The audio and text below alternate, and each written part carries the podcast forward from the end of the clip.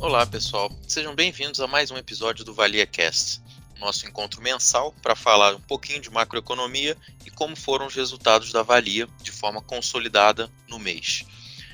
Bom, em maio, o total de ativos da Valia gerencial subiu 0,98%. Esse resultado veio da renda fixa, que subiu 1,22%, da renda variável, que caiu 0,41%, do segmento estruturado, que subiu 0,24%, do segmento de exterior, que caiu 4,34%, o segmento imobiliário subiu 0,77% e o segmento de operações com participantes subiu 1,20%. Bom, e qual foi o pano de fundo né, desse cenário do mês de maio? É, as atenções elas continuam basicamente voltadas para a dinâmica inflacionária global e para as expectativas de altas de juros. Nos Estados Unidos, a inflação do mês de maio ficou em 1%, elevando o acumulado em 12 meses para 8,6%. Esse é o maior índice desde 1981. O maior responsável por essa alta foi o preço de energia, em especial os combustíveis. Porém, o que tem preocupado os agentes é que os serviços também continuam a subir acima da meta do Banco Central americano. Esse comportamento vem reforçando a alta de juros nos Estados Unidos, que elevou sua taxa básica em meio ponto percentual em maio, e indicou a continuidade desse movimento nos próximos meses. Passando a zona do euro, o cenário basicamente se repete, com a inflação anual de abril apresentando alta de 7,4%, e a prévia para o mês de maio subindo para 8,1%, também se destacando os preços de energia. Esses valores eles embasaram a sinalização do Banco Central Europeu de elevação dos juros em sua próxima reunião. Passando à China, a atenção ela segue voltada para as restrições que vêm sendo impostas pela política de Covid-0 e seus respectivos impactos na economia. Após piora de diversos indicadores econômicos em abril, com lockdown de grandes cidades, houve redução nas medidas é, restritivas no mês de maio. Isso impulsionou os mercados. E falando deles, né, os principais índices fecharam o mês praticamente estáveis. O MSCI World, que é de ações globais, ele subiu 0,08%.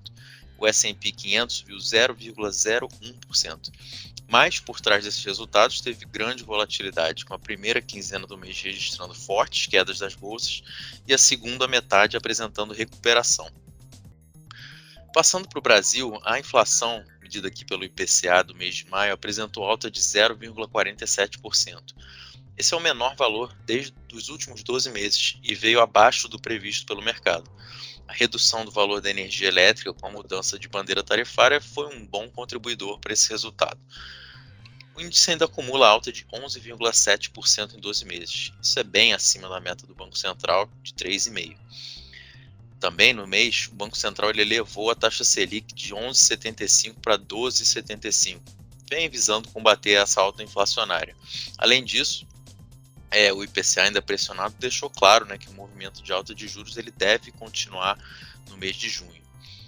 Passando a atividade, foi divulgado um crescimento de 1% no PIB brasileiro de, do primeiro trimestre de 2022 o que consolida a recuperação da economia após as perdas causadas pela pandemia. Os destaques positivos, a gente pode falar do setor de serviços e as exportações. Por outro lado, o setor agropecuário ele teve uma leve retração no período, principalmente pelos, pelos impactos da estiagem que vem ocorrendo no sul do país. É, em nossos mercados, né, nossa bolsa local aqui representada pelo Ibovespa subiu 3,2%.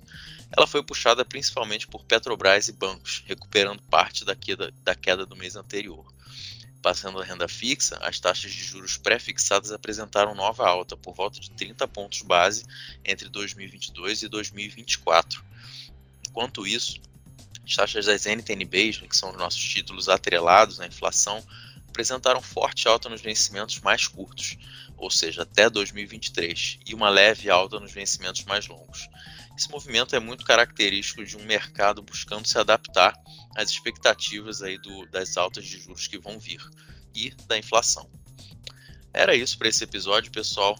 Fico no aguardo de vocês até o próximo. Um grande abraço.